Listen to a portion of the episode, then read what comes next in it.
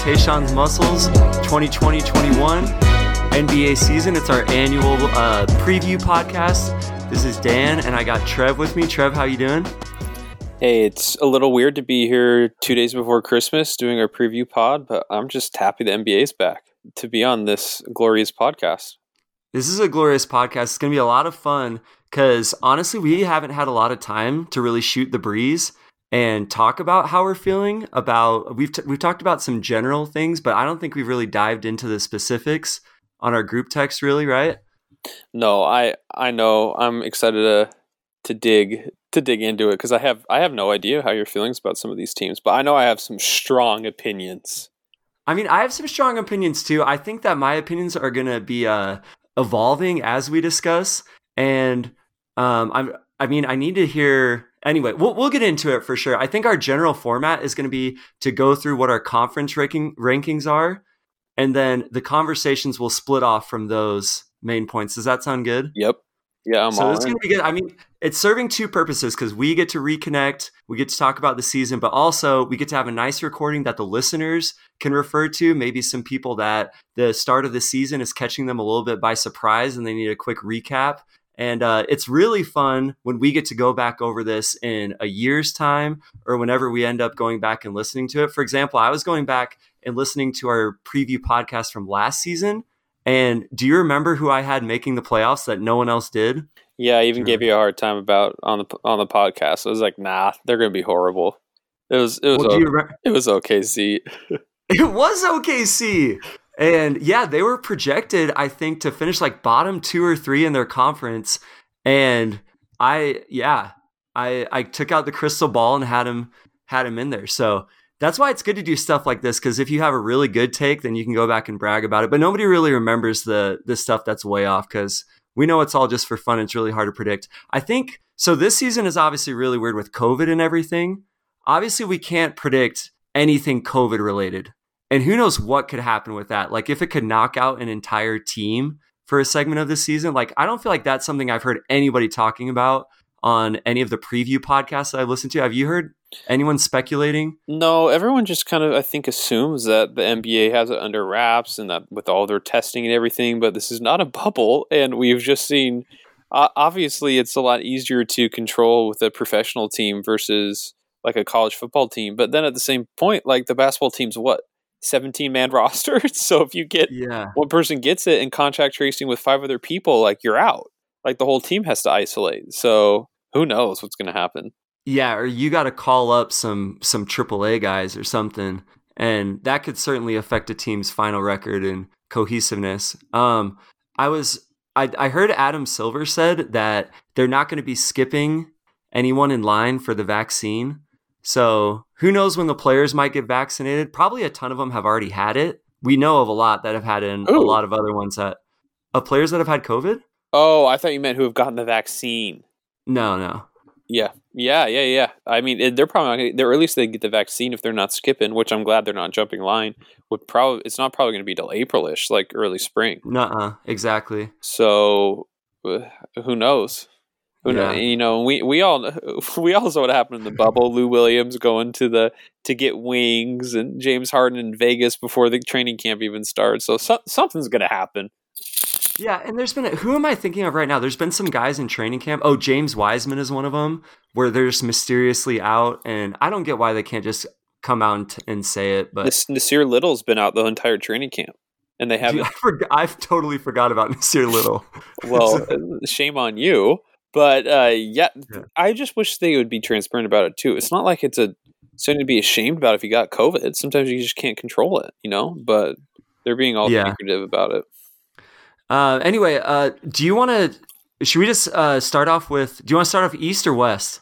Man, let's start off east. Get it out of the okay, way. What do, you, what do, you, got for us on the east? Do you want me? Should I just, just go through? Should I just name them? Just a repeat. Uh, yeah, yeah. Go through and name them. I'll try to take a little bit of notes as we're going through, and I can tell you what the biggest disagreements are.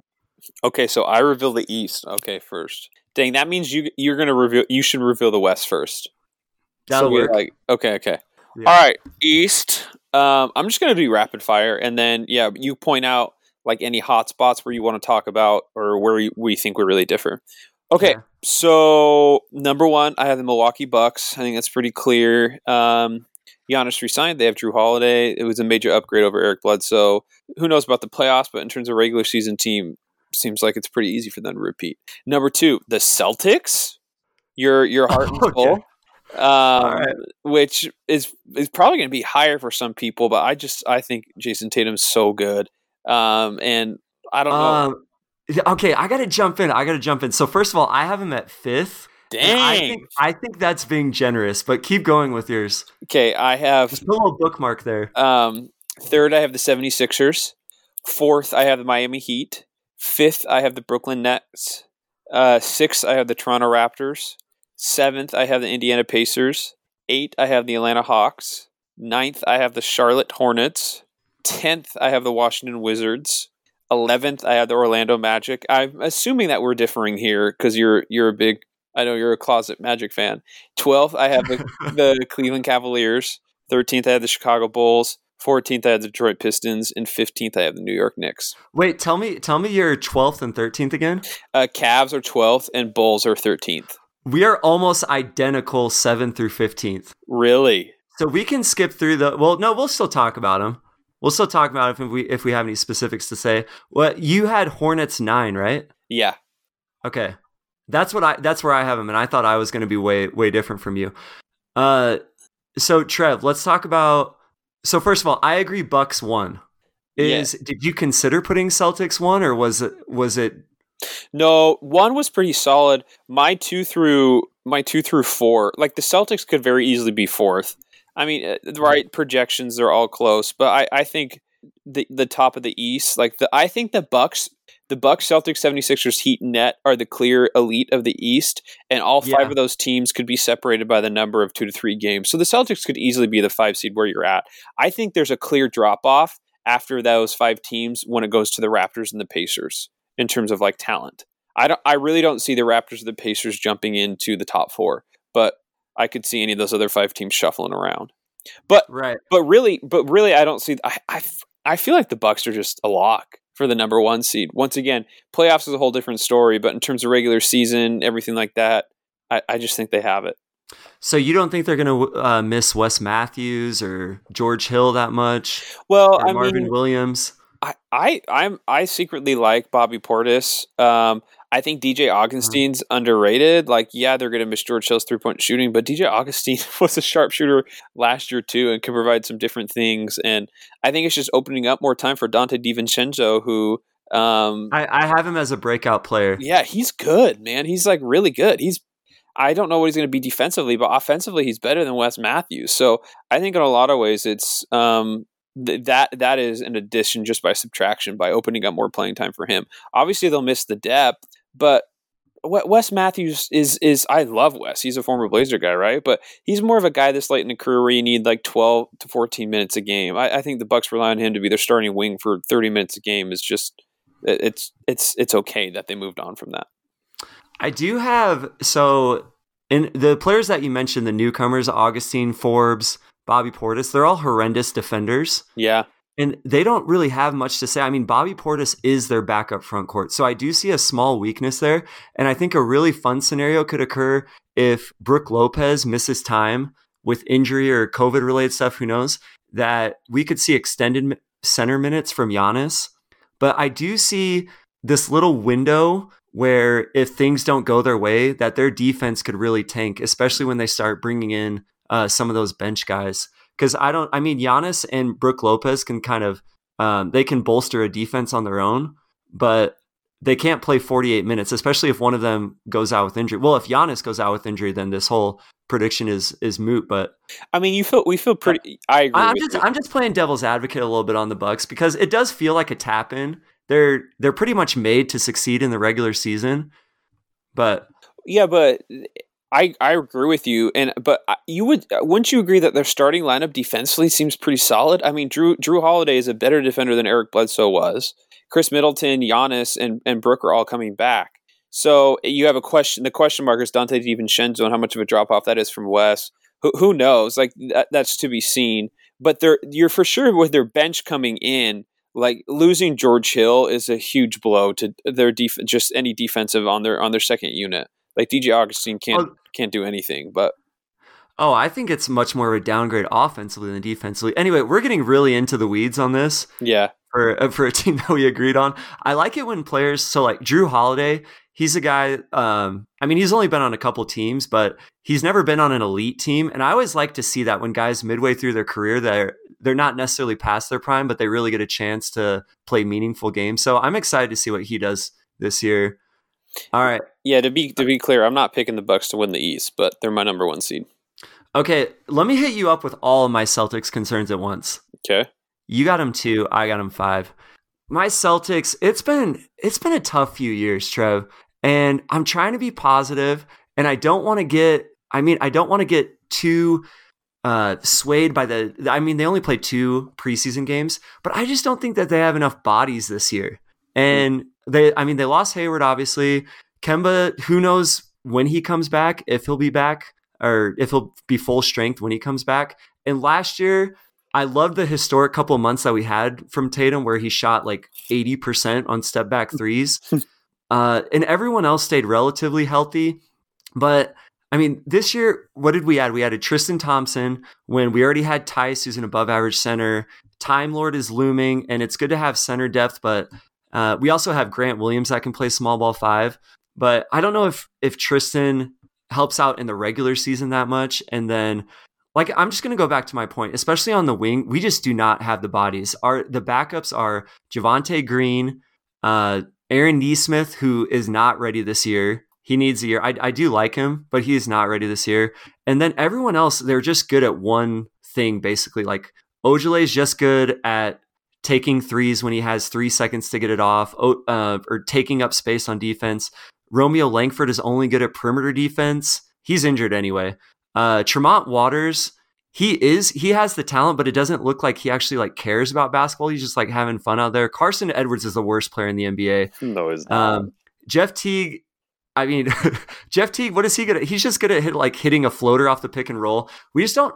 Especially this season is the season where you need to have depth more than any other. And I'm worried if anyone goes out for any length of time that it's going to crater the season. Like I'm so mad that we didn't just sign a body like like GR3 or E'Twaun Moore or somebody at the deadline. So I think those are all I think those are all valid mm-hmm. concerns and honestly, I think what is can you give me in 5 seconds Kemba's injury update cuz that is that definitely is a concern that I don't know if I factor I don't know if I factored enough into my prediction. He had this knee injection thing that's supposed to give life to his knee. He has like a dead knee thing. And so still the same thing that he had in the bubble. Yeah. What do you mean a dead yeah. knee? It, it, doesn't make sense to me. There's another player that's had it in the past few years, um, but it, it's it's not looking good. So it's not like a meniscus, it's not an ACL. No. It's like Hold on, I'll I'll look it up. I don't but, I don't that's a fair concern, right? Cuz to your point, the, the the counter argument to the Celtics is they just losing Hayward, they just don't have enough depth. And especially if if Kemba goes down, then yeah, I would and I guess I need to take into his injury concern. That's that's a good thing. But my my point for putting him second is I think uh, Jayson Tatum, I think is ready to be, is already an MVP like type of of candidate, but I think man, I just think he's so good. I think he's ready to bring it up. And I I know you don't have that many bodies on the wings, but like mm-hmm. outside of Kawhi and Paul George, is there a better wing starting duo in the league outside of Jaylen Brown and and Jayson Tatum?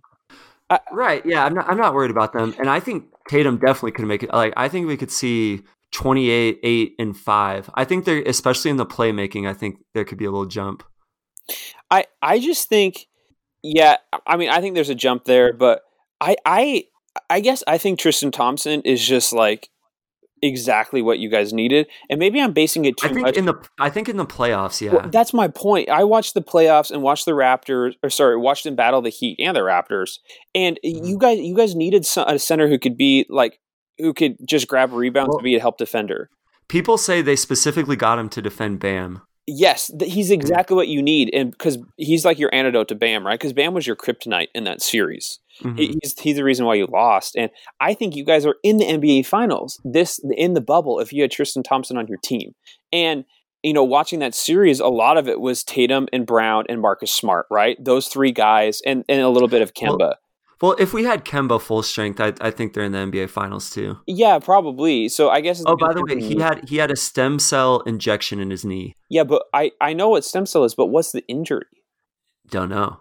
So it's it's a mysterious dead knee. Uh, that's okay. I mean that that causes me concern because if there's not like a diagnosis, I mean, yeah, that's just weird. A, just a chronically sore knee. Yeah, that's not good. That's not anyway. Hey, it, how, how have we not talked about Payton Pritchard yet? Though it, it reminds me of Brandon Roy's knee injury, just like bone to yeah. bone. But yeah, I mean, Payton might honestly get minutes this year, right?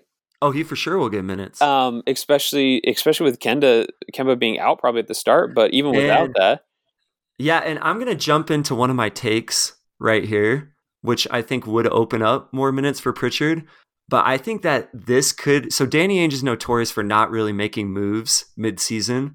If you look back at the at the past decade, he like he uh he acquired Rasheed Wallace, but I think other than that, oh gosh, am I forgetting something? I might regret this later. But he doesn't really make big moves in the middle of the season. He just kind of lets things play out. But we have this big trade exception and I think the Celtics are going to start off the season. It's going to be clear they're closer to the seventh or eighth seed than the top two. And I think he's going to pull the trigger on someone, and he's going to use Marcus Smart's salary. wow, Smart is like Yeah. adored by Boston fans. He's like a cult favorite. He's a little polarizing, but yeah, I'd say the majority absolutely love him. He he has a lot of iconic moments, but he is the one matching salary that we have, and his skill set is a little bit duplicated. I mean, it would be a really big loss, and I have a few names written down for people that they could acquire, but now that I'm saying this, these these names don't sound good enough. I have Oladipo and Aaron Gordon written dude. down, but I don't. Aaron I- I Gordon. just- Aaron Gordon's not the guy. If you fl- flip him for Smart, eh, he's not what pushed you over the edge. I just think Marcus Smart is going to be so overextended on offense this year to start off the first couple of months. Because he's going to start, right? He's I- um, right now is. I think they should start Jeff Teague, but he, I think he's going to shoot like sub thirty five percent possibly. from the field. It's not, yeah, Man, I just that might be drastic, but he he has some pretty severe drought sometimes. because I I'm probably taking like I'm I'm probably just only thinking of their Miami series and their Raptors series, right? Because those were like two of the best series in the playoffs this year. The Raptors series was crazy, right? So I watched every single game, watched a lot of Celtics ball, and Marcus Smart is just so fun to watch, man. The intangibles, I just kind of fell in love with them. And in my mind, I'm like, they would have made the NBA, they would have made the finals last year with a healthy Kemba and Tristan Thompson. I think Yeah. like you would have made it if you had him instead of or uh, backing up or helping with Daniel Theis.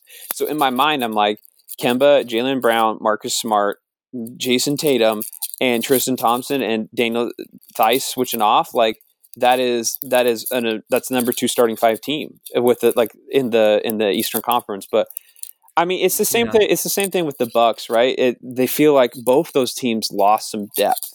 Whereas you know, there's other teams where it's the opposite, where you felt like they gained some Oh, yeah. Like like the Lakers even gained more depth, the Clippers gained more depth, the Blazers gained more Yeah. depth, but the Celtics and the Bucks lost it. So I I think it's totally fair to think that well, Kemba's knee, Especially in, especially this season thing. yeah, with COVID making breaking it. So I'm I'm with you there, but I I also think just you as a fan, you fans sometimes tend to be like less optimistic to pre- prep themselves for the worst, right? Because you don't want to be disappointed. That's- Yeah, So- that's totally what's happening. yeah, like Um, don't don't sell your guys short for your like top six guys. Like it's incredible team.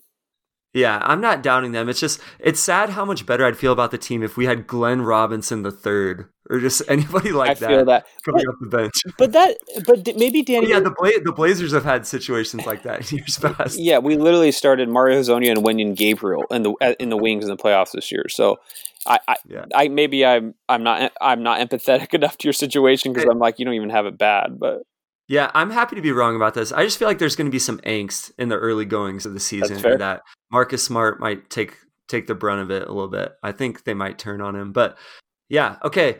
Should we move on to I also had you had Sixers third, right? yeah, yeah. I, I also have Sixers third. And I have a big take about them. Did you want to talk about them more first?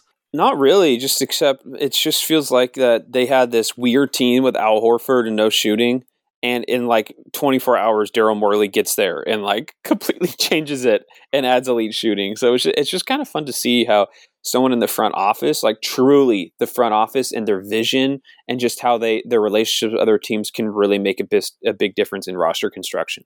Because I there's no way Elton Brand does any of that by himself. Yeah, right. So I, I just think it's it's just fascinating.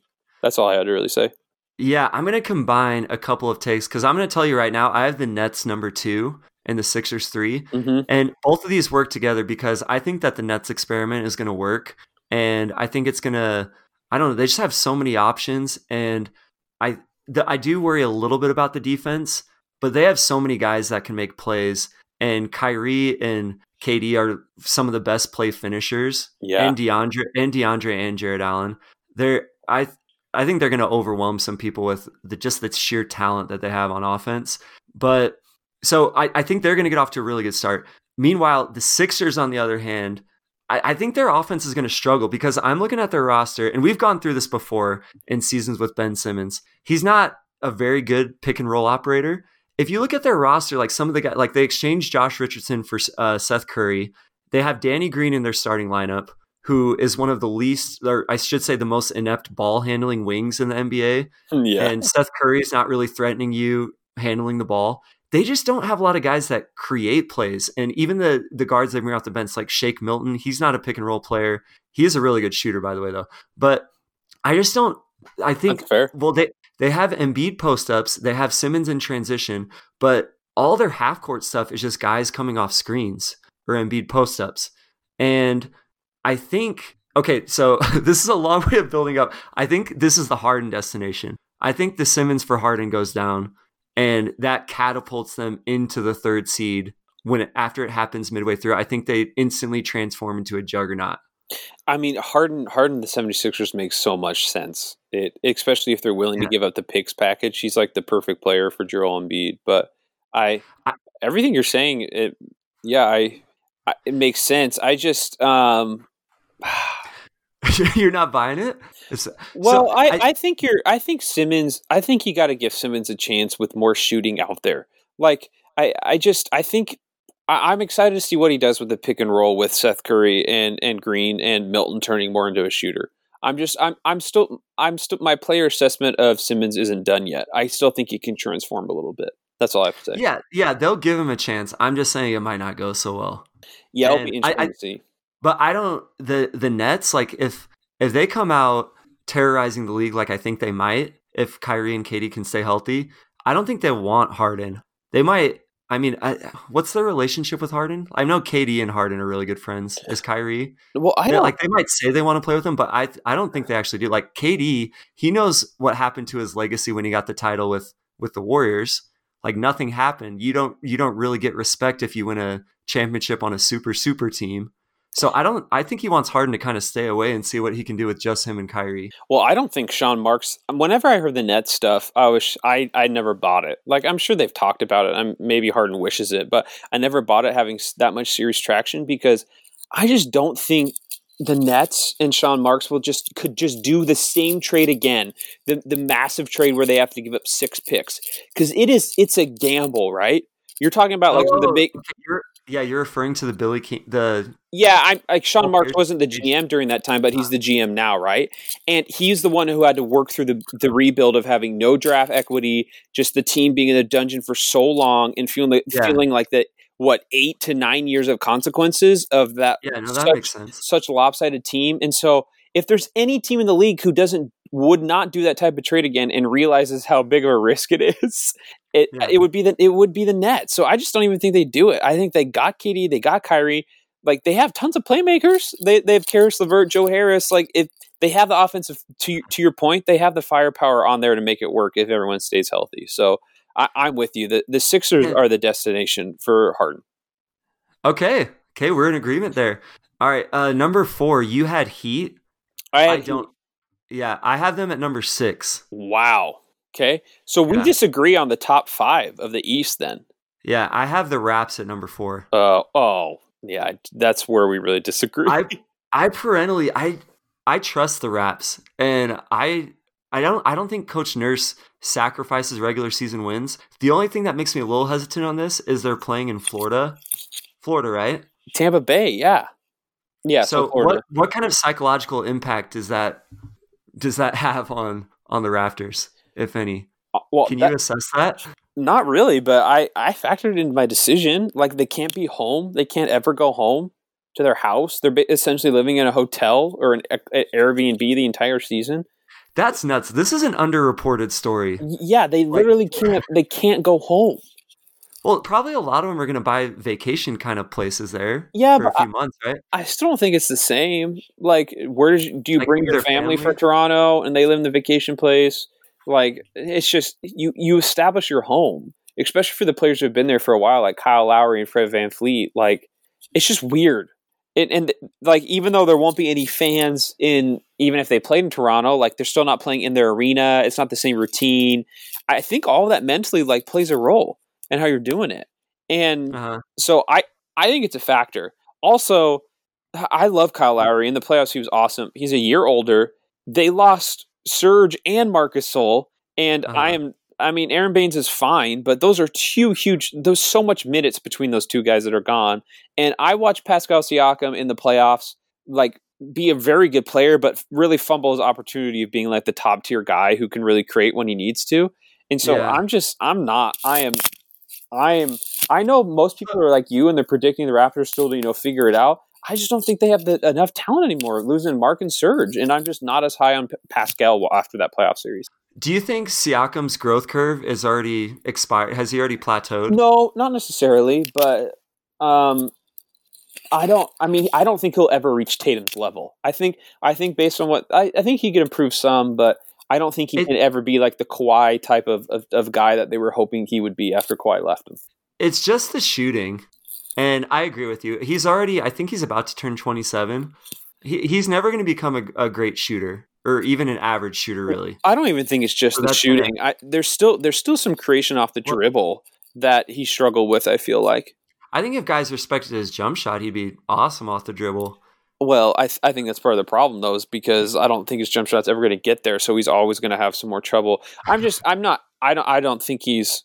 I mean, they're, I s- they're still a good team to make the playoffs, but I just think they lost too much with Serge and Mark leaving, all that continuity. Like they're playing in Tampa Bay. Kyle Lowry's what 34, 35 now. Mhm. Like speaking about one injury away, if Kyle Lowry or Fred VanVleet goes down, either one of them, like Yeah, you could say that about anyone, but they got a lot of mileage. I love their closing lineup when you throw the two guards, Norm Powell, OG, and Siakam. I think you're going to see Siakam at center a lot more this year. hmm, interesting.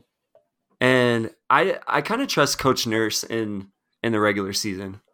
It feels like it's it's way too prideful of a team to finish bottom half of the East, but that's just I, that's what their track record, and it could change at any time. Yeah, it's, it's kind of like the Spurs. Like when when were you when were the Spurs actually going to fall off? But I I just So- yeah okay. So we disagree there. So you Okay. have who do you have fourth then? We flip flopped. I have Raptors fourth and Celtics fifth, Okay, got it. and then I have Heat sixth. Wow. And a lot of this was me trying not to get too into the bubble because I, as I was going through this exercise, I had that like top of mind. yeah. And the big thing with them is I don't know if they have enough personnel to play Bam a lot at center, which is all they did in the bubble, right? But I think losing Crowder was a big deal for them because I don't think Mo Harkless is good. Tell me I'm wrong on that. I think Mo Harkless, I, I think his confidence is shook. He's had, it's a situation where he's had too many opportunities and he knows deep down that he's failed. Like in golden opportunity, like with the Clippers, he should have carved out more of a role. Wait, did he fail? I don't know. It's, not like he was horrible when he played with them. They just flipped him for Markeith, who they thought was a better player. I think he's just he's still the same player that he, he was five years ago. Okay, I mean, I have a soft spot in my heart for Mo because of him being, you know, the only semi-competent wing on the Blazers for a decade. It felt like, but he's consistently he has a better uh, three-point shooting percentage than Jae Crowder does. Like, just there, there's that in its of itself. So you could argue that they it's an upgrade on shooting. It's just the willingness to cast that he doesn't have. That Jae Crowder is not shy about casting. Yeah, but it, could that could that is not necessarily a bad thing? I mean, sometimes you felt like Jae Crowder was casting. You're like, come on, dude. That that's, That's not true. When, that's not when you could. That's not when you should be cat. Like, is is it just more? Is it just more shots for Duncan Robinson and Tyler Herro now? And Mo's better has a two percent higher shooting percentage on the wide open kick out threes. Like, I, I I, don't know. I don't think people are going to guard Mo if if they in their small ball lineup. Unless, do they have another option there? The other thing is, I don't think Dragic is going to play as much, and he was a huge factor for them in the bubble. And I think they're going to get a lot more Kendrick Nunn minutes, who I don't think is good. I don't know what your Kendrick Nunn thoughts are, but Well, I don't think he's bad. I mean, he put eh, I think he's not good. so. Oh, oh, so you're you're the, a lot of your theory is based on that they were just in the bubble, and because they didn't have to travel or anything, they could play more minutes to some people, and it was just a I think- condensed season. I think they're going to be a lot more like they were in the regular season last year when they were hovering hovering around the fifth, sixth seed range. But I the the thing is, I think those top five teams that I mentioned, it's not like six seed means that they're on I don't know like a forty five win pace, um, like it might have in in other years. Actually, wait, 45 win pace? What- What I'm trying to say is, I think they're still going to have a decent season, but I think the top five are a little bit better, if that makes sense. Yeah, this is where we. I think our biggest disagreement is on the Raptors because I'm with you that there's a there's a drop off between the top five in the East, but I have the Heat in that top five, and you have the Raptors, which is interesting. Okay. That's an interesting storyline and thread to follow throughout the season. But I don't know, man. Like they just So made the, the- they just made the playoffs with Tyler Herro's of of uh, finals with a freaking rookie. Like think about how much he could improve. And I I just I I have a I love watching Bam play. So Yeah, I'm a known Tyler Herro hater. The yeah, I know there's some bias going into this projection because how much you hate him. shoot, there's a lot of bias. The I I think Jimmy's on the downside too, and I'm I don't think he's taking it as seriously in the regular season. That that's just all the things combined that I have that Okay. I'm I'm trying to basically I'm trying to go against the grain a little bit with all the people that just remember the bubble. Trying I- to poke some holes in that. Oh, I feel that. That's why I put the Raptors six. You know, you know, ESPN five thirty has the Nets six in the conference. That's right. I I did see that. So it's Hey, I'm not concerned. It's probably just they they project their defense to be awful. yes, yes, that is correct. All right, so I then Okay, I well- have I have the Pacers. So do we agree on seven eight Pacers Hawks? We agreed on all of them except for we flip flop 12 and 13. Oh, which is kind of minute, So- right? Who's going to be better, the Cavs or Bulls? All right, gi- give me a Pacers thought. Um, I just think it's they didn't really change much, right? Did they change at all? Did did anything happen to them in the offseason? I'm honestly trying to remember. No, they had this mysterious TJ Warren injury, but he's apparently good to go for the season opener. So they pretty much bring back everyone, and Oladipo should be better.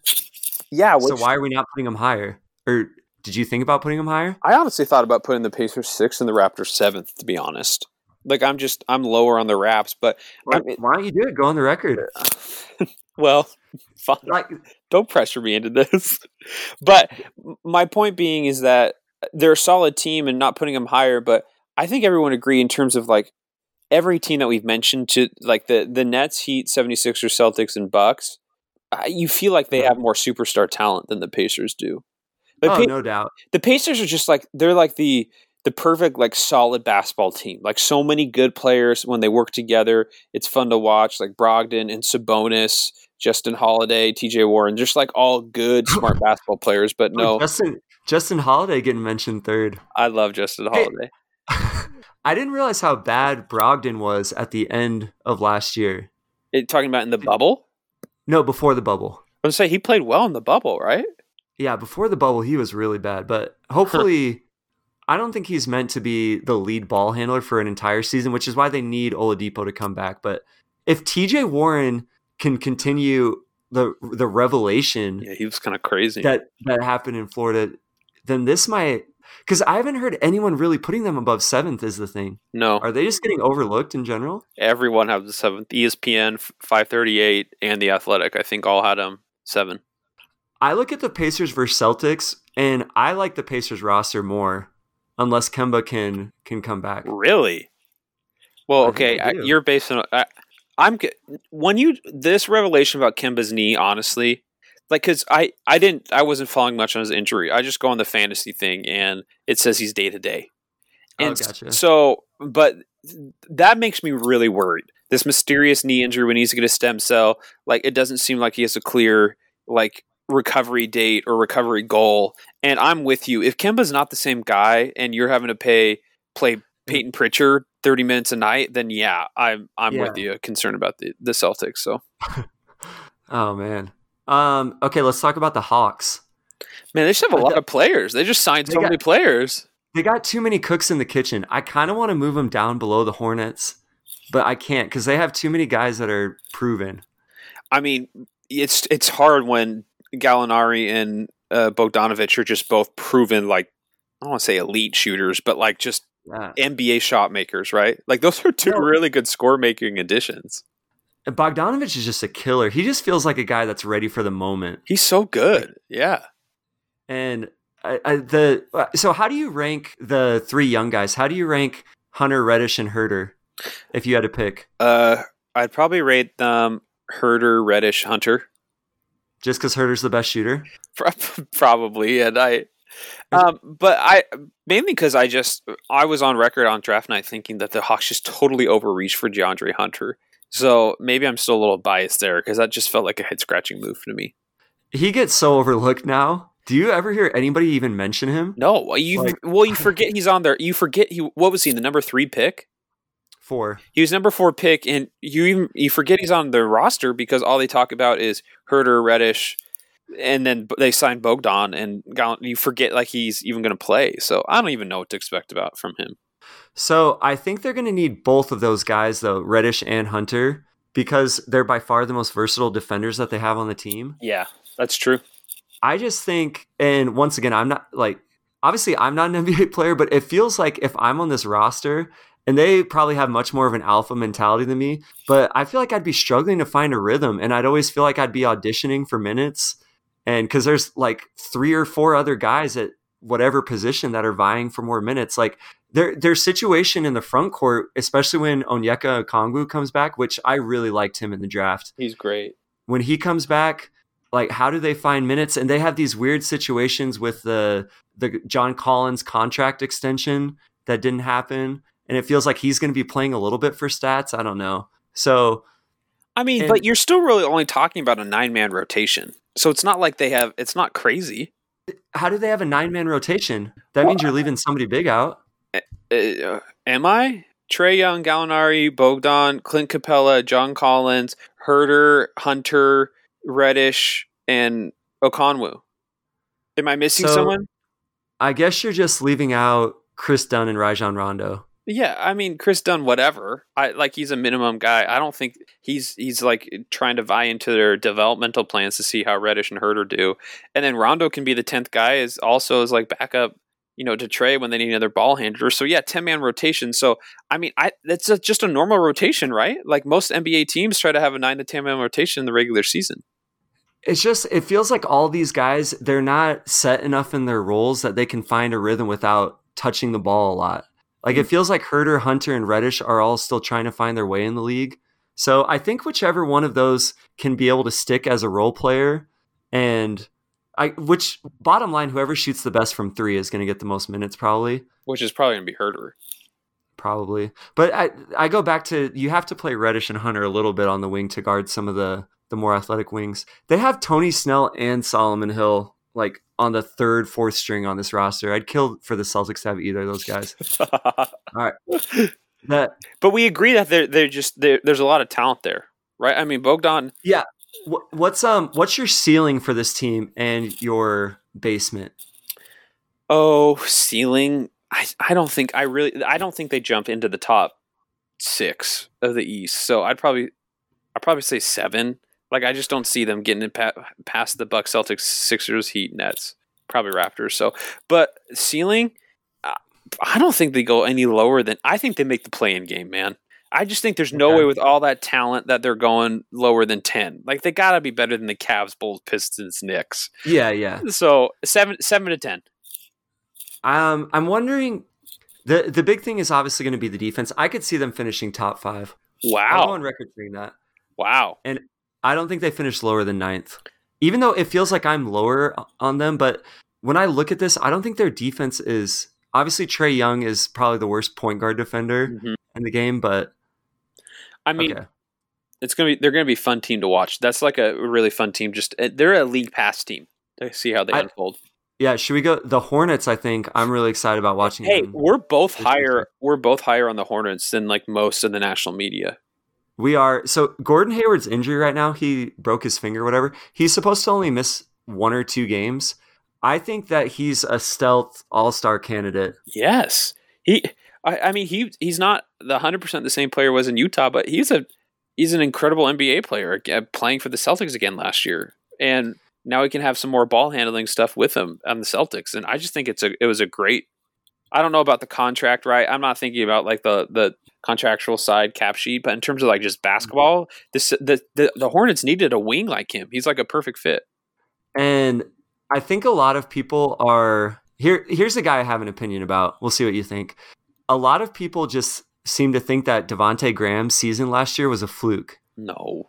But I want to be on record as saying that with an improved roster around him, especially Hayward to take away some of the pressure, I think that he's he's going to have the same per game stats, but I think his efficiency is going to go up. I think he's really good. I love Devonte no Graham, and and Terry Rozier kind of sneaky had a better year, year than what people were expecting him to, right? Yeah, he was still Terry Rozier, but but he, he's solid. He he probably is better as a sixth, seventh. Yeah, man. I I I am I'm I'm super high on PJ Washington. He was my one of my favorite players from two drafts ago. I just think like he's just such a solid big.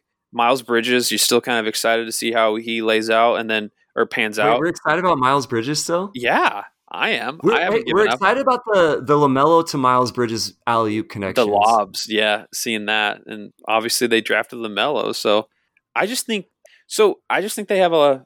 I think they have more talent than people are giving them credit to, especially when you compare the bottom East. There's, I think there's, I think the Hornets are a lock for the playing game. Like I just, I don't think that they don't. Oh, a lock. Okay. They, I don't think they um, finish eleventh or lower.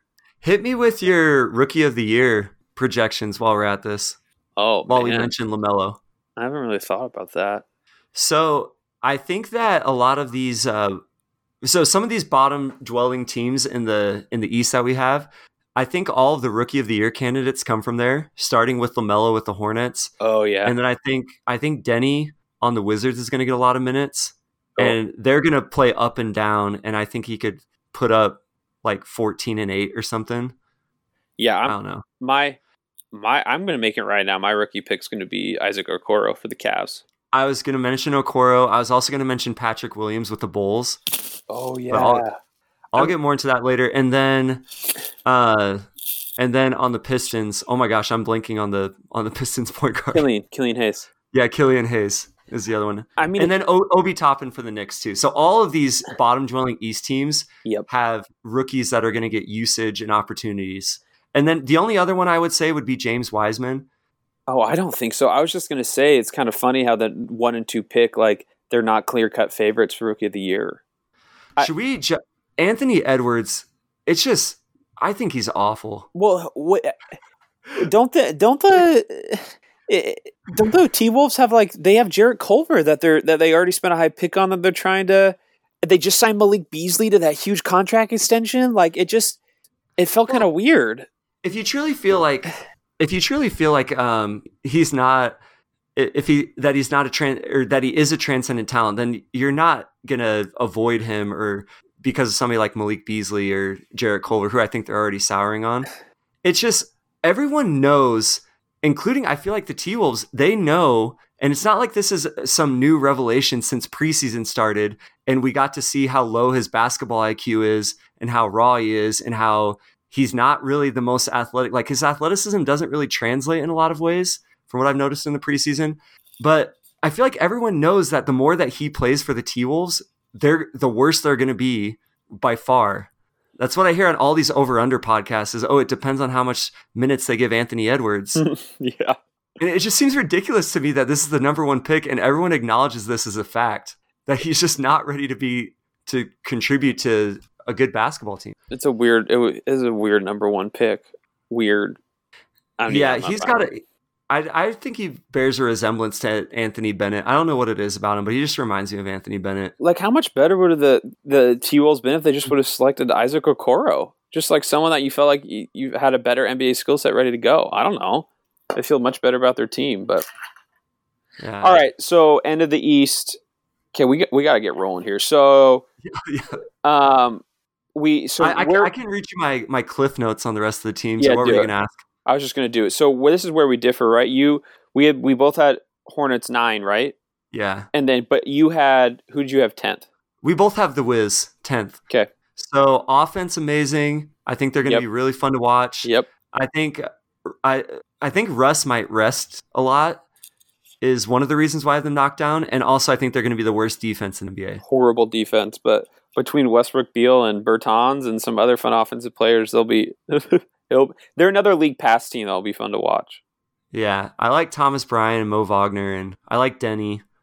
Oh, I Okay. forgot about Mo Wagner. Don't forget about my boy Tro- Tro- Troy Brown. Troy Brown backing up the wing spots. so that's another player I'd like the Celtics to have. Man, just anybody off the bench for to be a wing. the The Magic, I think they're going to miss DJ Augustin a little bit, and And Isaac's out the entire year. Isaac's out the entire year.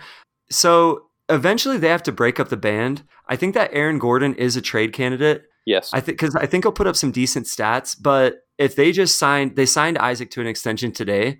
You, it can't be more obvious that those two can't coexist for big salary players. They they just overlap way too much. So I think they could deal Aaron Gordon. Oh, I think Aaron Gordon's gone. I, I mean, at, at what point the, the Magic have given him so much run, especially with this young team. Like they're going to either mm. trade him. I just that's why I haven't. Mm. So the, I thought this was going to be my hot take, Dan, because five thirty eight, like, and a lot of projections have the Magic way higher. Mm-hmm. Five thirty eight has the Magic higher than the Warriors, the Grizzlies, the Wizards, and the Hornets, who we all have rated higher than the Magic. So I wonder how much they weigh continuity into that. Uh, but But maybe, but speaking of continuity, like Augustin's gone and Isaac's out the entire season. And so just right there, they didn't really do anything else. They just lost two of their main rotation players and their their best young player. Mo Bamba has just kind of been an absolute dud. So I just I'm not buying that Vucevic and Evan Fournier are like taking me to the eight seed or whatever. I'm just they, I, they've got to do something. They very well could, but I couldn't, in good conscience, put them there. Th- this is a team. The last few that we had mentioned were league pass hits. This is a league pass avoid. Oh yeah, I have no. I have- don't ever want to watch the Celtics play a game like out of my own accord. The Magic. Sorry, the Magic. Sorry, the Magic. I just don't think they'll be fun to watch on either side of the ball. I'm just kind of. I'm kind of over them, especially with Isaac out. yeah. Okay, so you're really low on Chicago compared to the Cavs. Not necessarily. I just. I'm. I'm super it doesn't high. really matter at this point. I'm super high on Isaac Okoro. Like I think I know he had the ACL thing, but I think he's I think he was like the best NBA wing prospect. Like I, I would have taken him before Patrick Williams. Wait, did he go before Patrick Okay. Williams? No, he went fifth. Yeah, um, I, I would have taken him before Patrick. I think he's a better prospect than Anthony Edwards. I just think he's super fun, and um, I, I he, think sh- he shot the ball decently in preseason. yeah, it's been fun to watch it kind of kind of play out like that. And I don't know, I, I just think Collin Sexton and, Dar- and Darius Garland for all their inefficiencies, like they're bucket getters, and I'm just kind of I'm just kind of curious to see how they play out. Not to mention they still have Kevin Love, who's still he's still there, so I think it's a fun team. Yeah, they have a lot of bucket getters. I'm still excited for Kevin Porter Jr. Oh yeah, coming off the bench. The it's not going to translate to winning this year, No, but not but at all. that's fine. The the Bulls I did put above because I feel like the Bulls have more proven talent from recent years. The because like all the Cavs players, this is these bottom East teams besides the Magic, they have a common theme and it's that like all of their players need the ball. Like all of those Cavs players that you mentioned, even Drummond, if he he becomes really disinterested if he doesn't get a lot of touches. But the Bulls, it's another team like that. I just think that they I think they could improve their win total by five games if they would switch out Lauri Markkanen for Thaddeus Young in the starting lineup. Like the the Markkanen experiment for me as a, a starting power forward in the NBA, I think is over. I think he's a backup five. I think he's a backup stretch five, and he could be a very positive player in that role. But the guy's shooting like he shot forty two percent from the field last year, and I don't know. Give me give me your thoughts on that. Well, I think he had a better rookie season, right, in terms of shooting percentage. And I didn't didn't he deal with a lot of injuries last year? I'm Let not. me look this up. How many games he missed? He mi- he missed a few for sure. I'm not. I'm not over the Lauri Markkanen. Like he, I think he showed a lot from his rookie year that I'm still excited about.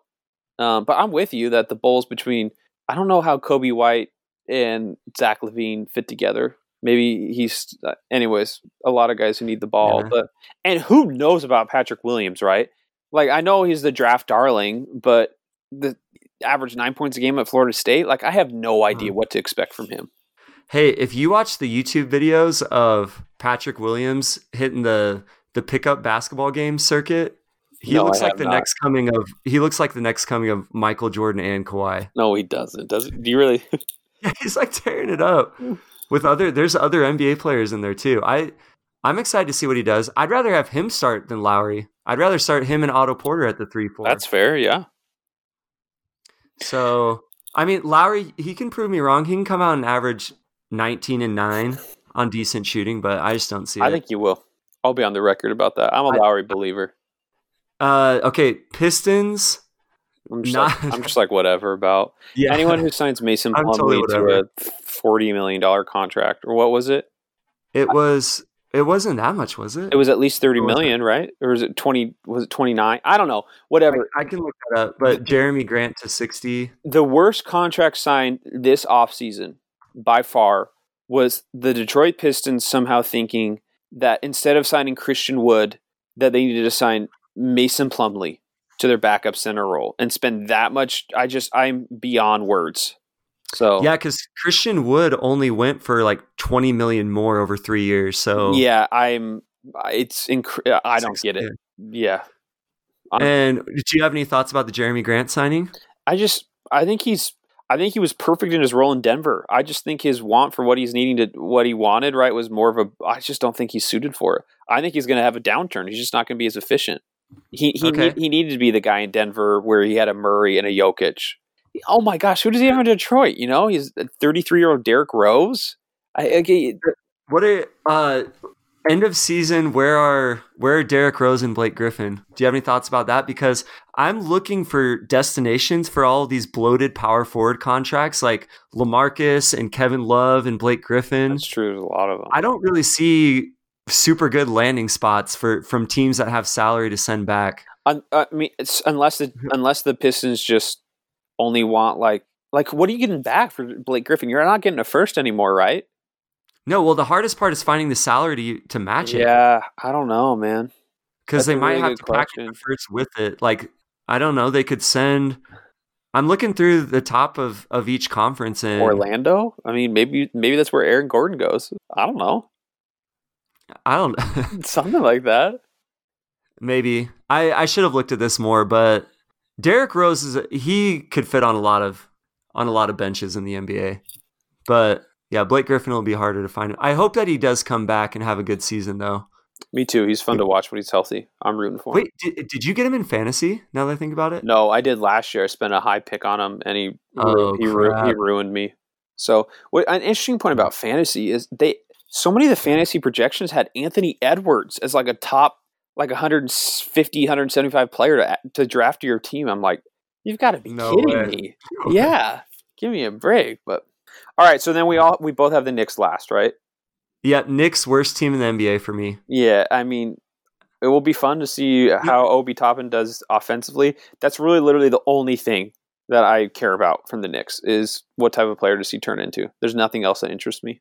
So RJ Barrett, I want to go on the record. I'm not totally out on RJ Barrett. I think he's fine, but He's looked he's looked a little better in preseason to me, and his and even though his three point stroke hasn't come around, he's his craft. He's added a few counter moves that I've noticed, and he's been finishing well inside the arc. So I'm I'm not out on RJ. is he still going to shoot 65% from the free throw line? No, he could jump it up to maybe a 68. Dang, breaking news. OKC just released our, our boy Frank Jackson. Why? Dang, that's sad. Hey, there, Dan, there you go. Celtics could use Frank Jackson. Yeah, oh, we need a little bit more size though. Yeah, we need. That's interesting. Okay. Breaking news on the Tayshawn's Muscles Pod. What are we at? Okay, we got about 30 minutes left, and we got to cover the West and any other odds and ends. Do you, we can make that right? Yeah, let's do it. Let's hop in the All right. West. Okay, you reveal first. Boom. I all right. West end of season standings. Number one, Clippers. Number two, Jazz. Wow. Number three, Lakers. Number four, Blazers. Number five, Suns. Number six, Nuggets. Number seven, Mavs. Number eight, Warriors. Nine, Rockets. 10, Spurs. 11, Grizz. 12, Pels. 13, Kings. 14, Wolves. 15, Thunder. Wow. We wow, got a lot of disagreements. Wow. wow, wow, wow. Yeah, I don't really know. Okay, where do we uh, where not, do we start? Not like a ton of disagreements. I think our biggest is the Mavs and the Jazz. Is do you have them flip flop then? I have the Jazz. I have the Jazz sixth. Okay. I have the Jazz sixth. Um, I have the Mavericks fourth. So we we both have the Nuggets fifth though, which is interesting. We're lower on the Nuggets than like a lot of the national media is. I am lower on the Nuggets. Uh, let's start off with the number one first. Where do you have? So I have Clippers one. I'm assuming you have Lakers third just because you think they're not going to take the regular season as serious, and LeBron's going to coach Absolutely. some nights and all that different type of stuff. A lot of this, I have a, a narrative built into a lot of these picks. I'm realizing going through my reasoning in my head. Okay. So starting with the Clippers, I think they're going to come out with a huge chip on their shoulder, and I feel like whatever your last impression of a team was, it's not possible to have a worse last impression than you did game seven versus the Nuggets last year in the bubble. And would you agree on that? Uh, no, because I think I just don't have a good. I don't know. like, are you saying so, the worst perception ever out of any team? I mean, I, I just think that a lot of people that are being negative about the Clippers are forgetting what they did before the bubble, and they. Oh, so they I see acquired, what you're saying. Yeah, yeah, yeah. I didn't, yeah. I didn't. I didn't explain it well. Whatever. But they acquired Marcus Morris halfway through the season, and I think that Serge Ibaka is an upgrade over Harrell. Yep. And like like I said, I I think they're just going to come out with a chip on their shoulder. I think they're going to value the regular season. I think uh, Paul George especially is going to have a really good season, which is why I picked him up in fantasy. wow. Uh, what else? Obviously, Kawhi is going to be resting a little bit, but Luke, they have some other guys that Luke Kennard's that, like sneaky yeah, upgrade too in terms of like more shooting. Yeah, big time upgrade. I feel good about Reggie Jackson coming off the bench there. I think he's really slid into that role well. Uh, they lost JaMychal Green. It's Who whatever. I I'm with you. I have the Clippers, so I have Lakers one, Clippers two, and I could easily see the Lakers dropping to two just because LeBron's taking time off. AD plays 26 minutes a game, all the different type of stuff total reality. Six minutes a game. I don't know. Like, no, I'm, I'm not saying every game. Not saying his season average, but there's just some games where they they they lower his minutes or and something like that. But for for all the depth that the Clippers added, I think the Lakers did too. Like, I think Dennis Schroeder's an upgrade. Like Kuzma coming back, Marcus Gasol's a big upgrade in terms of like their backup centers. I don't know if big upgrade's the right word, but um, I think they're they may be even better suited to like have LeBron have a couple off nights or, or not play as many minutes or have minute restrictions. But um, I clearly think they're the most talented team in the West. Just bringing it back and got upgrades. But I'm with you that I think people are not realizing like the bubble is weird and everything, but uh, Kawhi is still a top three player in the NBA, especially in the playoffs. And they upgrade. They they got their their offseason was an upgrade in terms of Serge Ibaka. So I Lakers Clippers are my one two. Okay, my thing about the Lakers, the with the exception of Schroeder and Harrell a little bit, I don't think that any of those players has really accomplished. And so you mentioned all of those peripheral players, and I think the only thing that matters with the Lakers is just LeBron. Still, I think that's totally his team, and I'm factoring AD into that too. I don't think AD's accomplished really anything without LeBron either. so a lot of what's going to dictate that team's performance, I think, is going to be the tone that LeBron sets. And I don't, I don't, I, last year he was all about establishing the culture, building guys up, setting the example. I think he coasts a lot more this year. Kind of, kind of like those last Cavs seasons, you know, when he was like the four seed or something. Uh huh. You remember that? And then they, you know, they obviously still made to the finals. Yeah, I could totally see that. I guess, I guess I'm still, yeah, you're making me reconsider because these are regular season standings. Like I clear, I I think the Lakers are the favorite to win the West again, especially in the playoffs time with with all the talent that they have. So yeah, um, agree. We maybe we should have talked about the East playoffs too. Yeah, to kind of talk about that because right, I had the Bucks one, but I don't necessarily think that they're going to yeah, make. I the, have um, the finals, but we definitely got to go on record on this. I think Sixers over the Nets in the conference finals. Wow. But keep in mind, keep in mind, this is Sixers with Harden. Okay. Because I think I'm still holding a grudge against Kyrie for his performance against the Bucks. a, a few seasons ago. Was that two or three? Oh man, I try to erase that from my memory. But uh, I think he's going to take on the James Harden defensive assignment and get torched. So I, I got Sixers over Nets in the East. Man, I didn't even really think about. Let me think about that. I'll mull yeah, yeah, you can think about it. But in the West, I do have the Lakers coming out. I think I I- totally get what you're saying about LeBron coasting. I could see that. So uh, number two, I had the Jazz, and you had. Oh, you already said the Clippers. Yeah, I have like. so let's yep. let's talk about the Jazz. I think uh, I have continuity. Continuity is a big thing there, and they locked up their stars: Donovan Mitchell, Rudy Gobert. Did you like the Gobert extension? I did not like it. I mean, I did not like it at all. it, I you like it for the next couple seasons just for continuity, but no, like as in terms of like when you put on the the draft and NBA cap like salary cap analyst hat, I don't like it. Like that's a lot of money to pay a center, especially when he's going to be you know going into his early thirties. So, but the Jazz didn't have an option. What else? Uh, uh, right? Do they do they let Gobert walk? Like what do they do? Well, No, they could have offered him the same extension at the end of the season. Yeah, but that doesn't change anything really.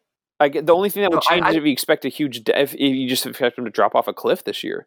unless there are persistent locker room problems that we don't know about, then all it is is the new owner trying to send a message that he believes in the core and that he's willing to spend. I, I think it's just the new owner flexing right now. Well, they didn't. I mean, it's not like they spent any more money signing Gobert the contract extension right now than they would have at the end of the season, right? Yeah, but So, like, nothing changed. They had no option, un- un- unless you think he's going to fall off a cliff in one season. yeah, and you never know if something like that could happen. Yeah, that's fair. That, I guess that's true. But It'll it'll be good. I, I think it will be good for this season though, because they get to Yeah. ignore those distractions now. They have. I feel like all of their players have a very defined role, which is something that I, I like about the Jazz. Ex- I think they're an awesome regular season team on offense. Like last year, they struggled. They had a couple of major problems. Backup center was a big one. They fixed that with Favors. Um, I think Jordan Clarkson shored up a lot of their issues. And Jordan Clarkson, ever since he came to the Jazz, just turned into a straight bucket. yeah, no kidding. And yeah, so um, barring injury, I think that they're going to have a top five offense easily. And then Gobert is going to, Gobert, with Gobert, you can't fall out of the top half of the NBA on defense. So that's why I got him at number two. I'm just maybe I'm just not a. I I just I think there's going to be aggression. Jordan Clarkson. I don't know. I just feel like he's going to turn Yeah. more into his old player. So I I don't know about that contract. Um, I think I I don't I don't I think Conley is what he is. I don't know what happened, but I just think he's kind of this like a, a good player, but the trade didn't turn out to be like I don't know. Am I wrong on that? Like, do you, do you expect Well, Conley to? Conley is what he is at, at this point. Like you said, like he's what, 15 and seven, maybe 15 Yeah. and six. Anyway, And his defense, his defense has fallen as he goes into his thirties. He's an average po- starting point guard, I guess. Maybe maybe bottom half. I don't know. What do you think? he's probably still a little bit above average, but yeah, I guess my point is that I, so I have the Jazz sixth, and I still think they're a solid team, but I just I don't I don't I just I'm not buying into this. And once again, I'm kind of mixing right because I put the Bucks one, even though I don't think they're going to make it out of the I don't think they're going to make it out of the East, but I flipped it over here in the West. Part of the reason why I put the Jazz six is because truly I don't like I don't know if they're going to like have the talent to be like a uh, in the playoff, I guess is more of the playoffs where I think they're going to the playoffs because I don't think I don't think Gobert and Donovan and their team have enough superstar talent to like really take them to the Western Conference Finals. You putting them as a two seed, Okay. so Okay, And we should note that. Um. Wow. What was I going to say? We should know. I forgot what I was going to say. Keep going. Uh, that's basically it. I, so for this particular reason why I put the Jazz six, I think a lot of it is is because like I just I don't I don't know if I buy them getting out of the first round or anything more than that, and Okay. so and a lot of that has to do with it's just tough. I'm just and I just I really don't I, I don't know about Clarkson, man. I don't know about Clarkson. He had an amazing bubble in the trade off season, oh, but He's the X factor. yeah, he's the X factor because he's really what turned him into that, made that offense really click there as that other bucket getter. But I'm worried about his efficiency. The dude doesn't pass; he's always looking for the bucket. So oh no, he does not never pass. passes. So So. I'm a little bit low on Yeah. him, but Uh, what I was gonna say is that finishing top six in the West because it's such a gauntlet. that is. Is. is. an accomplishment in Totally. itself. So it's not. I don't think it's an indictment by me saying that putting the Jazz six. I think they're a great team. So, but Okay. a lot of a lot of that once again goes to to their what I feel about them in the playoffs. But so who'd you have third again? I had Lakers third. Okay, so this And makes I'd- sense, I'd- right? Yeah, we already talked Blazers about that. Fourth. Okay, I had Blazers fourth. I have Blazers third, and I'm a homer. This is a homer pick. I totally get it. And their pre, Right. honestly, their preseason defenses had made me a little worried, just about how much the Nuggets tore them up. But once again, they've had this new this new roster construction. Literally, has had like seven practices together. Like that's it. Okay. So I, I'm I'm like I'm a little worried, but like give the guys a little bit of chance, right? Because shortened shortened off season, no like getting together like during the summer for workouts, none of that type of stuff. So, Hey, I'm blanking. Who's the Blazers backup center? uh, are you being sarcastic? Oh, is it Harry Giles? Wait. No, you're it's you gave us Enes Kanter. Oh, Enes Kanter. Yeah. You guys, Yeah. you guys traded. It's Kanter. It, it might be Harry Giles though, because Giles has played insane in the preseason. Oh. Or Zach Collins could slide up. Yeah, he, there's there's a lot of things to be optimistic about. I mean, obviously everyone knows the Blazers are my team, so I'll do my little pitch here. Like Dame, eh, Dame somehow seems to find a new to add a new trick to his bag every season, and I just like he's clearly an elite top top seven or top ten player in the NBA. He's just great. Um, Mhm. I think literally we made we were in the playoffs last year against the Lakers, starting Mario Hezonja, Wenyen Gabriel, and Carl Carmelo Anthony as like our starting wing players. That is nuts, Dan. When you think about it, like when you say that, Yeah. like that is absolutely insane. And so when you think about that, you know, we won one game, right, and then we had no business playing in the rest of the games, right? They slaughtered us. But just the fact that uh, this is a complete roster transformation like Derrick Yeah. Jones Jr., Robert Covington, and Rodney Hood coming back from coming back from the injury is is a complete transformation of what we have on the wing. And I think this mm. allows Melo to do the role which is better suited for him, which is just like off the bench, twenty minute type of guy, just go get buckets against the second unit. Like you don't want Melo starting as your starting wing in the playoffs, playing thirty six minutes a game. And so And you get you get a full season of Nurk too. Nurk's people I think people are discounting like Nurk coming back in the bubble, like this first time playing basketball in 18 months, like just like getting his health back and everything. Like he he he looked good, but he still had some rust. Like so, I'm, I'm banking on the because like the Blazers when they had Nurk, Aminu, Mo, you know Dame CJ, that was their core. You know they they Mhm. were they got the three seed. And obviously, Yeah. the West is different now with the Lakers and Clippers and everything. Like it's it, and the Mavericks are, are a different team, right? But I'm I'm just I'm I'm banking on all that. So that's my Blazers pitch. So I was under the no, that was a good pitch, Trev. Even though I was with you the whole time, but maybe some some that weren't got convinced as you went through. I was under the impression for some reason that CJ took a little bit of a dip last year, but I looked at the stats and it was very minor. And his usage was a lot higher last year, but I, his his advanced stats didn't drop off as, as much as I thought they did. Yeah, he So- he started the season really slow, and then Dame That's right. Dame had that foot injury where he was out for I don't know nine or ten games, and it got CJ into a rhythm, and he kind of stayed in that rhythm in the bubble and in the playoffs, and um, he did play in the playoffs too with a broken back, like he had a crack in his Mhm. back. So like, and I'm I'm buying CJ.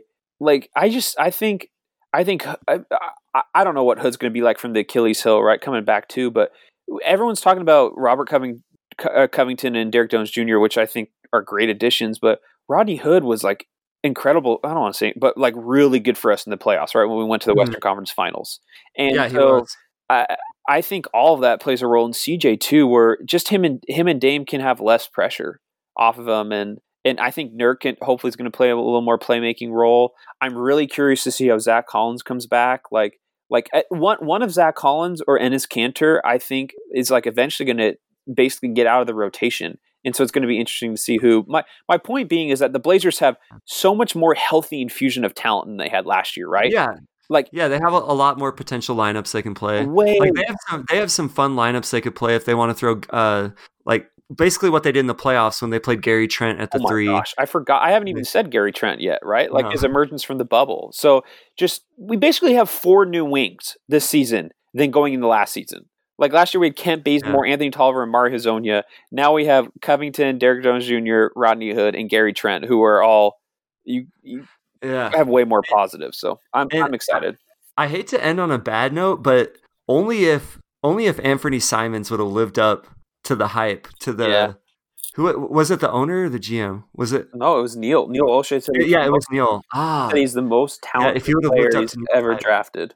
And I bought into the hype, man. I was like, yes, we don't need Seth Curry. Simons going to come in and average 12 points a game. And he was like, hey, there's there's time. Yeah, I mean, the dude was 20, and he uh-huh. so there's time. That is that is the glaring weakness spot for the Blazers, right? Is they need a they need a legit backup point guard, but you can take care of that from the waiver wires or trade deadline if you really need that at the end of the season. So, okay, we got to get through the rest of these. Uh, do you have? I have Suns at fifth. Where do you have Suns? I have Suns seventh. Okay, I have Suns fifth because I I just compare the rosters that the Thunder had last year compared to this Suns roster, and I like the Suns roster more and I believe in Chris Paul there. The only downside I see, I'm not going to go through every individual player because there are a lot that I do like here. I don't get why they signed Damian Jones to the backup center. I think that's low key one of the worst signings of the offseason because there were so many better centers out there. Yeah, they could have gotten like, I don't know why JaVale McGee just popped into my head. Just anybody or like that. New Orleans Noel or something. Yeah. They so Damian Jones, I I don't like that, but I think they're gonna play Saric a lot at backup center anyway. And yeah, what what do you think about the Suns? Obviously, you have them in the playoffs. Who who replaces Oubre like minutes because he was big for them. Well, it's going to be Bridges and Cameron Johnson. Johnson. Yeah, but they were already playing. So do you think they just both of them just play more and they soak up all of Oubre's minutes? But Oubre didn't play in the bubble, so they already that was yeah. their rotation in the bubble. You're right. I mean, I, I have the Suns in the playoffs, so I think they're making some of a jump. But I, um, uh, a lot of it, I, I think a lot of it depends. Everyone's talking about Chris Paul. I think a lot of it depends how good uh, Chris Paul makes DeAndre Ayton in terms of a different right. And so that's that's the I'm not as really interested as much as the Devin Booker Chris Paul thing because Booker's like already established, like the dude's a baller. But what does Chris Paul do for Ayton, and how and how much does Ayton turn into like an offensive monster? But they're gonna be fun to watch. Um, yeah, I just I don't know if I I mean, the bubble is weird, man. The bubble is just weird. Yeah, so I'm not I, buying. The, I might I'm not, be buying too much. I'm I'm not buying the entire like 13 and 0 bubble thing. Like Bridges and Johnson are good, like they're really good, but I, I don't think they're just proven elite wings yet. So I, I think it very could be that they make the playoffs as like a seven eight seed, and like Booker's amazing and Chris Paul's good, but Bridges and Johnson dragged a little bit in terms of a 72 game season with traveling and stuff. But it'll, I mean, they mm-hmm. definitely they definitely got some guys for once, and playoffs should be their expectation. Yeah, it should be. Uh, let's talk Nugs, who we were both a little bit low on. I think I just had Nugs fatigue when I was when I was filling this out, and I guess I was getting a little tired of the Jamal Murray hype. And Michael Porter Jr. As much as I like him, I I can't trust him yet over the length of an entire season. I'd rather have Jerami Grant over the course of a whole season, and I don't know if there's going to be any issues with um with like touches. I, I don't. I think I might just be making that up. Honestly, there didn't seem to be any issues with that, but I there are injury concerns here that I also have for the team, and I don't think they're as deep as you might think that they are. I, I think they're super thin, right? I mean that's yeah. that's one of the main reasons I had the I had the Nuggets lower than most people is you know that now actually looking at this I honestly might make a, a switch and put the the Jazz fifth and the Nuggets six that we're talking through this because Eh, eh, we went in the last season, right? And the Nuggets were like the the glut of wing talent, right? And uh-huh. so many wing players. And now Beasley's gone, um, signed with the T Wolves. Uh, Torrey Craig's gone and Jerami Grant's gone. And Grant was their best wing player in the playoffs, right? Like he's better right. than Gary. He was more important than Gary Harris, and so he he's a huge loss for them. And so now you're going into it, and it's like you're really betting, you're really banking on Michael Porter Jr., which you probably can't offensively. But what about they just took a huge step back defensively without Torrey Craig and Jeremy Grant and banking on Michael Porter Jr. And Jokic can't be a, an anchor of a defense, and Murray is not a defensive menace. So I'm just, I, I really think there's a big step back happening there. Well, also, I I don't think Gary Harris can come back mentally. I think his his shot is just broken. Yeah, it, and that I was weird. building that in. Yeah, I, I agree with you there. And uh, Paul Millsap is just another year. I mean, you could tell, right? he hasn't fallen off a cliff, right? But there was you can see the decline in Paul Millsap, and so you can't count on him being like your defensive guy, like out on the wing. So I just, I mean, re-signing Monte Morris, I think was really good because he's solid for him, but they lost a lot of defensive talent, and you're putting a lot of stock in Michael Porter Jr. on that end, and I just, they're going to score a lot of buckets. They'll they'll make their way in the playoffs, but I just losing Grant was big for them. Seriously, really big. Okay. We okay. Uh, yeah. Where where'd you have the Mavs? I have Mavs fourth, man. Hey, as I'm filling this out, I realize I don't have a strong MVP pick. I get oh, it's just Giannis again, huh? Because okay, because Luka, I think uh, odds betters or odds whatever you call those people, they have Luka as the favorite mm-hmm. for MVP. I think that I think that's true, isn't it? Or do they have Giannis? Know. Still? But just off the top of my head, when you asked that, I, I was I was going to yell uh, yell Luka as my pick. So a lot of my skepticism with the Mavs is just based on how much they rely on Luka, especially with Porzingis out. And I worry. I I hate to predict injury, but he just carries such a load night in and night out, and it just has the ball in his hands so much. And uh, like people like James Harden, they have more of a track record doing things like that. But I just want to. I sound. I feel like I sound stupid saying this now because he did it obviously last year. But for some reason, I felt like it was a little fluky last year that he led them to the number one offense basically on his own. Yeah, and it wasn't just the number one offense in the league; it was number one offense in like NBA history in terms of offensive efficiency, right? right? So, right. I mean, that's fair. If they and we always talk about if a team loses one player, like they're over, right? But if the Mavs lose Luka, I think that's a bigger hit than it, when if the Bucks lost Giannis, like truly in terms of mm-hmm. like how their team's structured. So, I mean, it's fair to say that like one injury or, or like concern about Luka handling the load would would would hurt mm-hmm. him. But I mean, they're going to miss Seth's shooting, but like Josh Richardson is, I think, was sneaky underrated with the Sixers last year, and still like still can shoot three pointers, and it helps on their defensive side what they needed. And um, I guess I yeah. guess Kristaps' injuries is is the biggest biggest thing to be concerned about. When does he come back? Yeah, because they they don't really know, and his is a knee thing too. It was a meniscus, right? Which I is, think so. Which is yeah, not not nearly as serious of anything else. So you shouldn't you shouldn't be concerned about how he looks when he comes back, but it is a concern about how long it takes for him to come back. Because he definitely impacts their ceiling. They, they just like their whole other roster, like everything is dependent on Luka's creation. Like Tim Hardaway Jr., not a self creator really. Like he can do a one dribble pull up, um, maybe a strong right hand drive. Like same with Josh Richardson. He's his playmaking got a little bit exposed in Philly. Um, like he tries to put guys in jail and operate in the pick and roll, but he's kind of skinny. Then Dorian Finney Smith, just a catch and shoot, drive off, close out, close out player. I don't know. They, I mean, it's, it's just all, Luka. So that's why if they finish, if they finish near the top of the West, he's a clear MVP, especially because voters are going to have Giannis fatigue. Um, okay, do you want to go on and talk about? I had Warriors eight. Where'd you have Warriors? I have Warriors ten. So okay, we got hey, we got like five minutes. So yeah. do you want to just get, hit me up with your cliff notes for? I don't really know about all the rest. I mean, I had a harder time with the West than I did the East. We should have started with the West first because we spent more time with them. But mm-hmm. whatever. Um, let's see here. The okay, let me just go through cliff notes, all of mine, real quick. Okay. Yeah, yeah. Rockets eighth. I, th- I think this is truly the biggest wild card, right? If if Harden doesn't get traded and he stays, they could be a top five team in the West, right? Because Harden, just him alone on the court, guarantees like an incredible offense. Christian, Absolutely. Christian Wood's an incredible signing. Uh, people aren't really talking about that. Like he might even be an upgrade over Robert Covington for the if Rockets. It, it feels like if they wouldn't have traded Robert Covington, they could have contended for top two in the West. Yes, you talk about Covington, Christian Wood, Harden, John Wall, and PJ Tucker. That's like Eric Gordon. And Eric Gordon still is a six man or whatever it is. Like, I don't know how Wall and Harden are going to fit. I really don't. But if Harden stays, like they still have they still have a lot of talent on the team. So, but I have them eighth just because truly I don't you, you don't you wonder where he's going to go in the playoffs, right? Sorry, where he's mm-hmm. going to get traded. So mm-hmm. I have no idea where to put the Rockets. I have none. They're they're hard for me. Uh, let's see. The Pelicans nine. I have them way lower. I have them twelve. As I'm looking at this, I'm wondering if I'm going to flip flop the Pelicans to like ten. and put the Warriors as ninth. I think I will. You just you just love Zion. I love Zion, man. I mean, if he's healthy, in the 19 games he was healthy before the bubble, right? His his efficiency and his metrics on the court were incredible. And so, I mean, There's no there's no way he stays healthy the whole season. yeah, I no mean, way.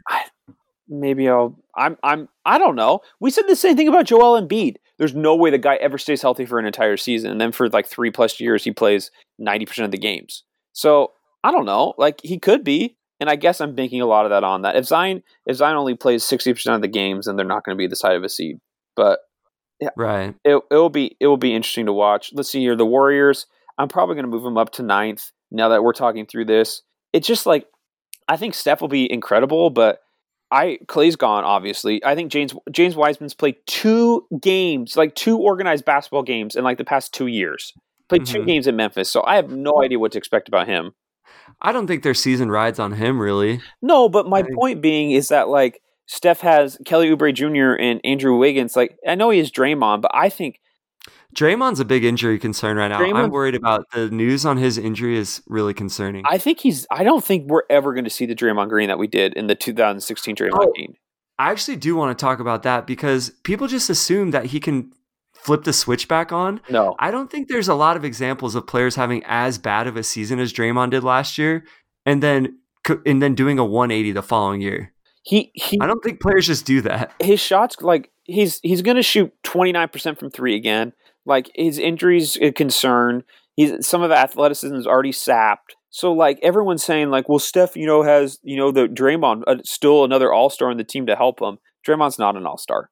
No. Like he's just not. And so yeah, it really that's, it really hinges on like how good you think Steph is and how he incorporates um, Kelly Oubre and Andrew Wiggins. Because talk about no depth, right? Like what Mhm. Jordan Poole like coming off the bench. Like I mean, Paschall's like a nice player, but yeah, it's it's concerning. Hey, I like Damion Lee. I mean, The Celtics could use him. it sounds like could use anyone, but I know. Okay. Uh, What- Spurs. Where do you have Spurs? I have Or him, do a- you- I have him eleventh. Uh, I have them tenth. I just I like the Spurs. I I like watching the Spurs, especially when they play DeRozan at the four. yeah, that is with all their young guys. Do you think do you think they're going to trade Lamarcus I don't know if there's a landing spot. I think they'll try to trade Yeah. Demar and Lamarcus, but for salary purposes, salary matching. Yeah, Derrick Derrick White and Dejounte Murray are super fun. Like uh, Mhm. Murray Murray's like, ah, you know, if like Murray's like a sneaky like could be an all star in three years type of player. what, you think so? I think Yeah. he's kind of what I he think so. is at this point. Oh, I don't. I think he's going to. There's no to be an All Star. You have to average at least what 18 points a game, and he's never going to do that. Oh, what did he average last year? Sixteen? Dejounte, Yeah. are you looking it up right now? Yeah, I'm looking it up. I'll look it up. I don't think he averaged 16 points a game. Oh, He averaged 11 points a game. oh dang. um, anyway, but I'm excited. I think I might be over Lonnie Walker, Really? but I'm really excited about Devin Vassell and Keldon Johnson a little bit. I just want to see those guys get a lot of burn with Dejounte and Derrick White. Yeah, they, Um, they have some good. They have some good wing talent, but they've kind of entered that. You know that phase. some of those like it's not like a full rebuild. It's kind of like that mini rebuild phase, right? Like it's like if I- if if Vassell and and and Johnson and White have another improvement year, then it's like okay, you let DeRozan and Lamarcus walk and get cap space, and then they're like a couple of big signings away from if they could grab a guy from jumping back into the upper tier. So it's just yeah, it- they could. it's just like their their upper talent, like their top tier talent that they're paying for, are just so like they're just older. You know, DeRozan, Lamarcus, they're just at the end Yeah, of the road. yeah. So it, it it all comes down to how how they replace their that that cap space. Like, can they go get Totally. younger upper tier talent to put around everyone else? But Yeah, I think they're content to rebuild for another year. yes, The I I, I mean Devin Vassell, he's probably there's probably a 50% chance that he's better than Anthony Edwards for his career. Anyway, I'm going to keep harping on the Anthony Edwards thing. Dang. So we you are not we both- buying that. No, I, I I told you I would have picked Isaac Okoro over Anthony Edwards. So I think he's totally Mm-hmm. overrated. I don't know about those two specifically, Okay. So we're both lower on the Grizzlies than like their bubble and they're almost had the eight seed record. a lot of a lot of mine is because Jaren Jackson is out. So I was looking And at think- Jaren Jackson's stats because you know he's kind of an NBA Twitter darling. Wh- Mhm. Why isn't he rebounding? Well, a lot of people say that Valanciunas steals the rebounds from him, Okay, but uh, yeah, it could be a, it could be a concern. Because if I remember, no, at Michigan State he was a good rebounder actually. So I don't know. it's just like you you look at this guy, and I was looking at him thinking about drafting for fantasy, right? In terms of like just a, and I was like, man, he's not pulling down rebounds for a type of player that you think he would. But I, I mean, he's still super talented, and as long as he's, uh, do you have an injury update for him? His injury, it's also a knee thing, if I'm remembering correctly. But he's supposed to be back end of January, maybe. Um, but I'll just be on the record that I'm a huge, oh yeah, it's a it's a meniscus. Yeah, that's right. I'm a huge Brandon Clarke fan. I love Brandon Clarke. Hey, that's fine. I okay. I just think you could put him on literally any on every NBA team, and he'd be like he could fit in anywhere. Like every team in the league could use Brandon Clarke. Yeah, um, I agree with that. I'm with you. Jaren Jackson's out, and um, there's just. I'm going to go on the record as saying that Ja Morant is currently overrated, and Jaren Jackson is underrated as far as what their as as far as what their ceiling is. Yeah, Jaren. Uh, as far as what they're going to be in their prime. Ja Morant, like rookie of the year, obviously put up a lot of numbers, but there's some concerns about his efficiency. I don't know if concerns are the right word. Like you know, he's going to be a good player, but it, it's not like this guarantee that like it's very clear with Luka and some other players. It's just about like this this elite top tier point guard per se. So okay, it'll be interesting to watch out. Um, yeah, but I I just think that in the bubble when they didn't have Jaren, it it just looked really rough. It did, and in the West, it's going to be tough to have a two month lag and have to try to catch up or like yeah. Ja Morant's not that good. And and somebody's got to lose games in the West. Somebody's going to, and especially with the Warriors back, right? The Warriors aren't tanking. Hypothetically, Zion's you know healthy. The Suns are better, right? The Suns made their bubble run, so someone's got to, and which is fine mm-hmm. for the Grizz, right? They're still super young, so they don't need to make the. It's not a failure if they're the 11th seed and get out of the play-in game. But um, thirteenth, I have Timberwolves. Um, I think they have like they have a lot of talent there. Like D'Angelo Russell, Karl-Anthony Towns, Ricky Rubio, uh, Malik Beasley shot the lights out for him. Like that's a that's a lot of talented team. I just I don't know how much they're going to mesh, but I think I like. Yeah, I think I think they are going to have the second worst defense in the league. Horrible defense, but it's another kind of sneaky league pass team that I'm excited to watch. D'Angelo Russell and Karl-Anthony Towns could be really fun to watch on offense. Um, KAT has looked a little bit like he's still coming back emotionally because you know how he had a lot of family members that have either died or like been affected, like including his mom, namely, but that have been affected by COVID. And it seems like he he's not totally in it from what I've seen from the preseason. Totally, which is understandable, so, right? His mom died of yeah. COVID, and he lost seven family members to the disease. Oh, that's how many? Yeah. So I knew it was something staggering. It's uh, it's a real concern for the young man. Like I, I feel bad for him. I think he could be the next star to demand a trade. Interesting. I'll go on record saying this, and it could happen as early as this season. Even though he's friends with with D'Angelo, I he'll quickly realize that he hasn't that he's not going to get to where he he needs to go. He's what? He hasn't signed an extension or anything, has he?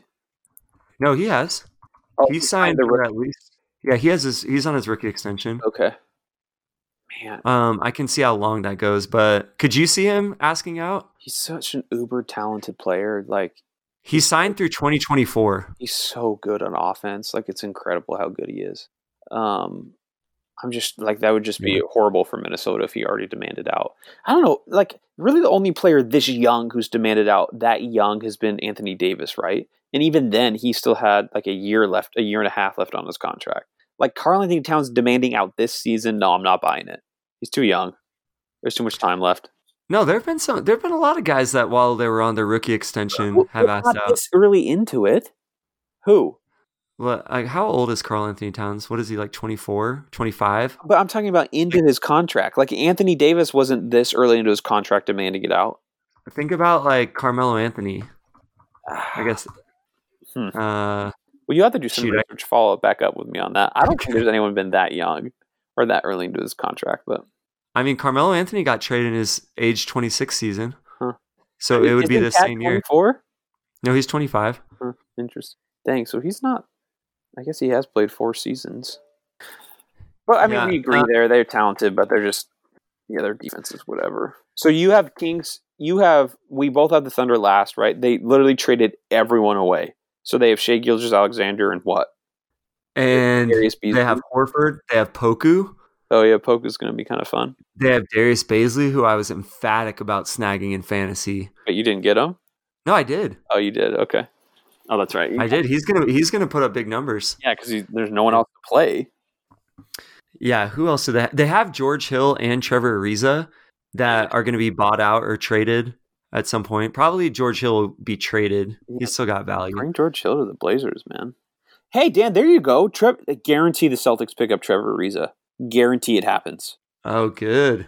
That's who you need. I, I- I can't fake that much excitement about Trevor Ariza. As Oh, bleak as our situation is on the bench. That's your guy. Uh, so we we didn't mention the Kings.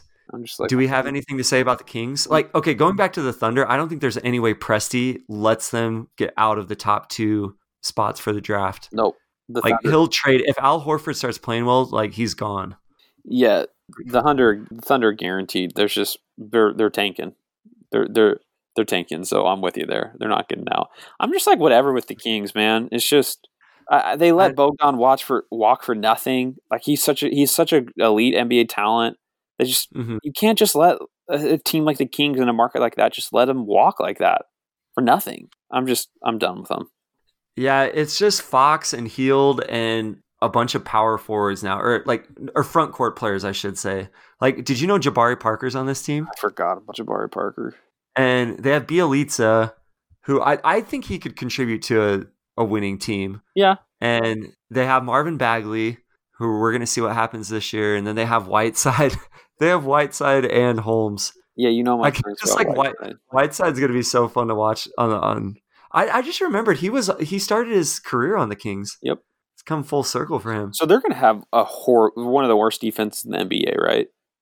I don't know. They have I mean, Hield can't guard some- anything. Maybe it's not like they're playing that everyone they're playing basically has experience besides Halliburton and he's supposed to be a really heady rookie. So I could see him finishing like middle of the pack on defense. I guess we haven't like- mentioned Harrison Barnes. I forgot. I forgot he was on the team. Uh, Luke Walton, I think, really brings this team down. Yeah, Harrison Barnes is another player that is better at power forward, but Luke Walton is a big drain on my excitement towards this team because they were so fun under Joerger when they were Yeah, they were. when, when they just were the the blur fast break team and That's what suits them. they totally changed their identity last year. That's true. But all right, Well, folks, that Okay, was we hit- it. we hit up all the teams. Did you give your? Oh, here. uh, okay, I'll, I'll off the cuff. Here are my projections. Um, I have Lakers. I'm just going to say it: Lakers and the Blazers in the Western Conference Finals with the with the Lakers coming out. Um, man, I didn't do much time thinking about this. Like, I could easily be convinced about the Clippers coming out, but whatever. Um, and then the East. Oh man, this is tough. Okay, while you're thinking about that, I'm gonna go on record as having LaMelo Ball for Rookie of the Year, Okay, and my MVP is gonna be Giannis again. As much as I hate that, I'm gonna. or should it be KD? No, KD's gonna sit too many games. Yeah, there's no way he plays all those games coming off the Achilles. I'm gonna Okay, have Lucas, just I'm gonna have honest. Luka as MVP and and Okoro as my rookie of the year. And the East, My most improved is gonna be either Coby White or Darius Garland. I should have thought about this more. dang, I, I think most improved is a fun thing. All right, Kate, what what do you got for the East? Ah, man, I don't know. I don't know. Well, Frick, I don't know. Now I'm now I'm convincing myself that the Nets are going to come out of the East. I have no idea.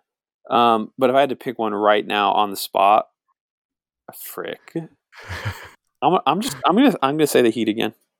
Okay, and Heat versus Lakers. Rematch. So a, re, a repeat final. That sucks. I gotta that that's horrible. I gotta rethink about this. I'll tweet out my prediction afterwards after we tweet out the pod. Yeah, so I'm gonna have Sixers and Lakers, and my it's probably just it's probably just got to be Lakers because the Sixers don't have anybody to, to guard LeBron. True. I- that's kind of I'm, well, if if they, if they trade Simmons, I'm saying yeah. they just have like yeah Tobias and Harden. Actually, Tobias and Harden could both. At least they got like bulk a little bit. Yeah, I, I'm gonna just gonna have the Lakers again. Boring. We're both boring, but I mean, eh, they're super talented and they kind of upgraded their bench. So Oh, I forgot to say that the I, I would have the Jazz in the conference finals. oh, I'm not buying that. I think they maybe make Oh. it to the semis, but No, but I had the Jazz and the Lakers two and third seed, so they would be in the semis. No, I, I can't have that. Hey, I gotta go. But yeah, you got to roll. this- you got to roll. You're past your time. last Tayshawn Muscles pod, the best. Yeah. Um, can't wait to look back on this and see how many takes were wrong. Yeah. Oh, I forgot to shout out Pickup at the beginning. Oh dang! Hey, everyone! Everyone, go out and get your your copy of Pickup at pickup pickupboardgame.com. Um, pick a street baller, use strategy and a little bit of luck to see if you can make it to 21 first. So be looking out for that. patent pending. Uh, shout out Payton Pritchard. Should have given you more love earlier. Shout out Hermit. Shout out no, shout, out out Alpine Analytica. Shout, shout out Alpine Analytica for all your analytic needs for your small business growing. Okay. Oh, oh, a minute 42. Okay, do you need me to like? Right. Do you need me to press anything to stop this, Dan? Or I- Uh, no, okay. I'll okay. Let's let's sign off. All right. Peace. peace?